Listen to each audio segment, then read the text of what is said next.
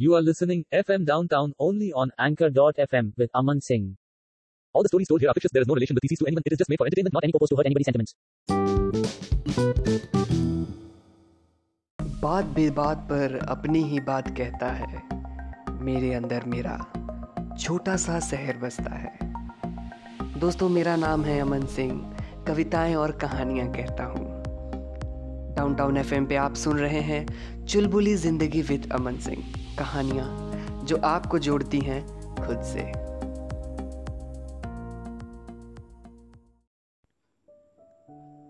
जिम्मेदारियाँ ज़िंदगी जीने का तरीका सिखा देती हैं। लोग कहते हैं, हमें ज़िंदगी नहीं जीना आता। मैं कहता हूँ, जिम्मेदारियाँ लेके देखिए जनाब। ज़िंदगी जीना वो खुद सिखा देगी।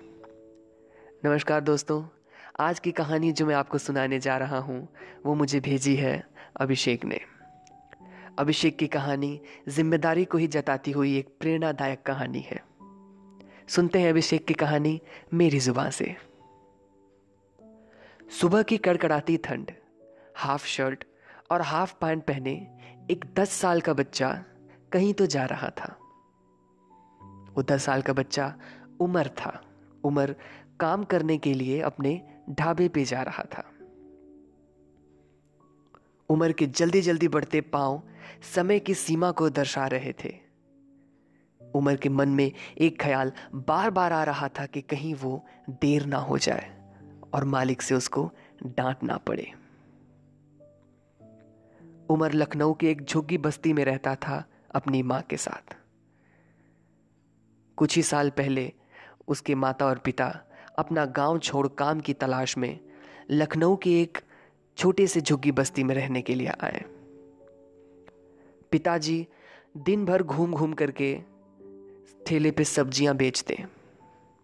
गलियों में, मोहल्लों में कभी कभी शहरों में वो सब्ज़ियाँ बेचा करते थे। उस वक्त उमर विद्यालय जाता था। घर आकर के अपनी माँ को पूरी दिनचर्या बताता। माँ, आज हमारे सर ने ये पढ़ाया। माँ, आज हमारे सर ने वो पढ़ाया। माता पिता उमर की पढ़ाई में दिलचस्पी को देख करके बहुत खुश थे। लेकिन इस हँसते खेलते परिवार को किसी की बुरी नज़र लग गई। एक रोज उमर के पिता अपना ठेला लेकर के शहर में सब्ज़ी बेचने जाते हैं। लखनऊ की सड़कों पे एक तेज रफ्तार कार उमर के पिता के ठेले से जा टकराती है।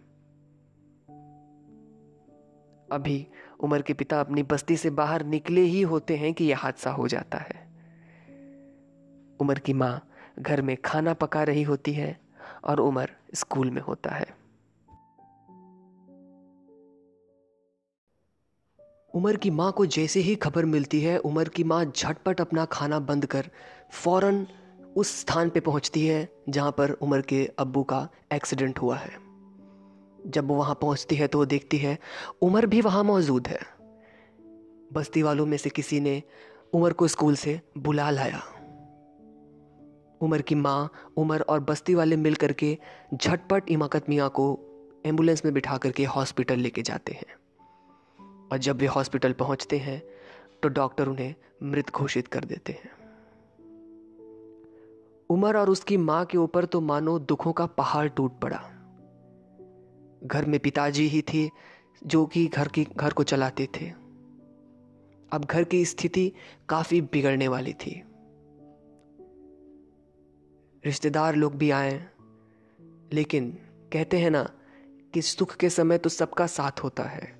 लेकिन दुख के समय किसी का नहीं। वही हाल आज उमर के परिवार पे बीत रही थी। सभी लोग आए सिर्फ़ सांत्वना दे करके चले गए।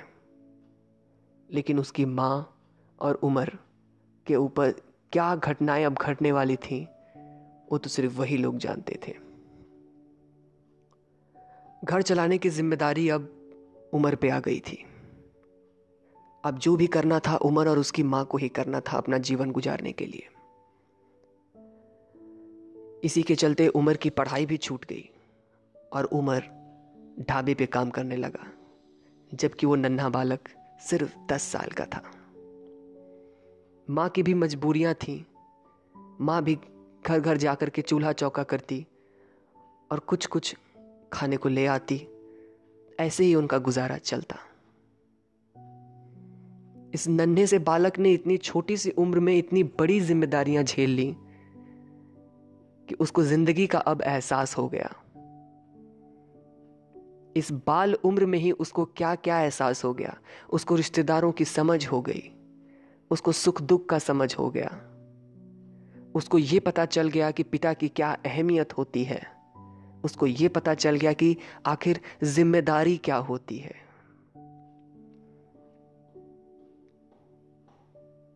उमर अपने ढाबे पे जाता, वहाँ पे सब उसको छोटू छोटू करके बुलाते थे। ढाबे के मालिक उसे पर डे सौ रुपए या पचास रुपए दे देते थे। वो जैसे ही घर आता, सबसे पहले अपना पैसा अपनी माँ के हाथ में रखता। उमर अपने पैसों में से कुछ कुछ पैसे बचा भी रहा था, ताकि वो अपने माँ के लिए एक स्वेटर खरीद सके। एक रोज जब उमर अपने ढाबे से वापस लौट रहा था तो उसने स्वेटर वाली दुकान पर एक स्वेटर देखा। उमर के कदम वहीं ठहर गए। उमर की टकटकाती हुई आँखों से उमर ने उस स्वेटर को देखा और सोचने लगा कि माँ के पास तो एक फटी हुई शॉल है। क्यों ना माँ के लिए लेते चलूँ? वो स्वेटर वाले के पास जाता है और पूछता है भैया, ये स्वेटर कितने का है? उमर की लड़खड़ाती हुई ज़ुबान देख दुकानदार उससे पूछता है, क्यों? क्या करोगे जानकर? उमर बोलता है, वो भैया, माँ के लिए लेना था। दुकानदार उसके कपड़ों को देख करके सोचता है कि ये नहीं खरीद सकता, इसलिए वो बेतुका रेट बोल देता है। उमर अपनी जेब के अंदर हाथ डालता है और तीस रुपए निकालता है। उमर के हाथों में वो तीस रुपए, मानो उसकी पूरी मजबूरी और उसकी पूरी बदस्ता को दर्शा रहे थे। उसकी पूरी मजबूरी जिसे कहते हैं, वो उन तीस रुपयों में उसके हाथ में दिख रही थी, क्योंकि वो असहाय था अपनी माँ के लिए वो स्वेटर लेने में। उसने दुकानदार से आखिरकार निवेदन किया कि वो उसे वो स्वेटर लेने दे। दुकानदार भी उसके हाथ में कुछ पैसे देख उसको लगा कि दे देना चाहिए। दुकानदार ने वो स्वेटर ना दे करके अंदर पड़ा हुआ पुराना स्वेटर ला करके उसे दे दिया और उससे तीस रुपए भी ले लिए। उमर की तो खुशियों का अब ठिकाना ही ना रहा। उमर की खुशियों को तो मानो सातवें आसमान पार कर रही थी। उमर के कदमों में जो फुर्ती थी, अब वो दुगनी हो गई थी। उमर तेज़ी से अपने घर की तरफ़ भागा भागा जा रहा था। उमर स्वेटर को लेकर के इतना खुश था, जैसे मानो एक छोटे से बच्चे को उसकी पूरी कायनात मिल गई। उमर भागा भागा अपने घर गया। उसकी माँ वहीं बैठ करके अपने फटे हुए सॉल को सिल रही थी। उमर अपनी माँ से कहता है, माँ, आँखें बंद करो ना। उसकी माँ कहती है, बेटा, अभी मेरा खेलने का बिल्कुल मन नहीं है। उमर कहता है, माँ, प्लीज़, एक बार आँख बंद करो ना। उसकी माँ आँख बंद करती है। और उमर अपने छोटे छोटे नन्हे हाथों पे रखा हुआ वो गुलाबी कलर का स्वेटर अपनी माँ के आगे कर देता और कहता है, अम्मी, आँख खोलो। माँ की आँख खुलते ही उसके सामने वो स्वेटर देख उसकी आँख भर गई। उसने कहा, पागल, ये क्या ले आया? उमर बोलता है, माँ, तुझे पसंद नहीं आया। मैं तेरे लिए स्वेटर लाया हूँ, माँ। ये तेरी फटी हुई सॉल से तुझे ठंड लगती है ना? उमर की माँ के आँख के आँसू रुक न पाए। एक लगातार आँखों से, जैसे मानो गंगा धार बह रही हो। उसकी माँ एक तरफ़ स्वेटर को निहारती, फिर दूसरे ही क्षण अपने बच्चे के चेहरे को निहारती।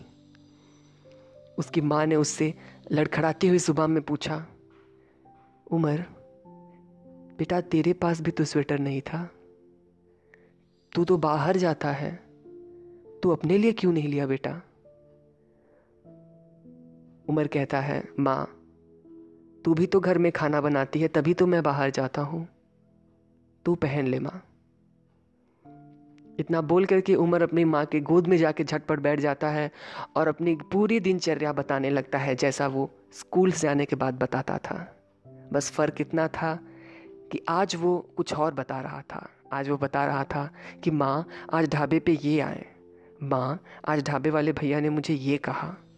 माँ, आज मुझे पचास रुपए मिले। उमर की माँ उसके सर पे हाथ सहलाते हुए पूरी बातें उसकी सुन रही थी। और माँ की ममता के, की जो करुणा होती है, वो उसकी आँखों से लगातार छलक रहे थे।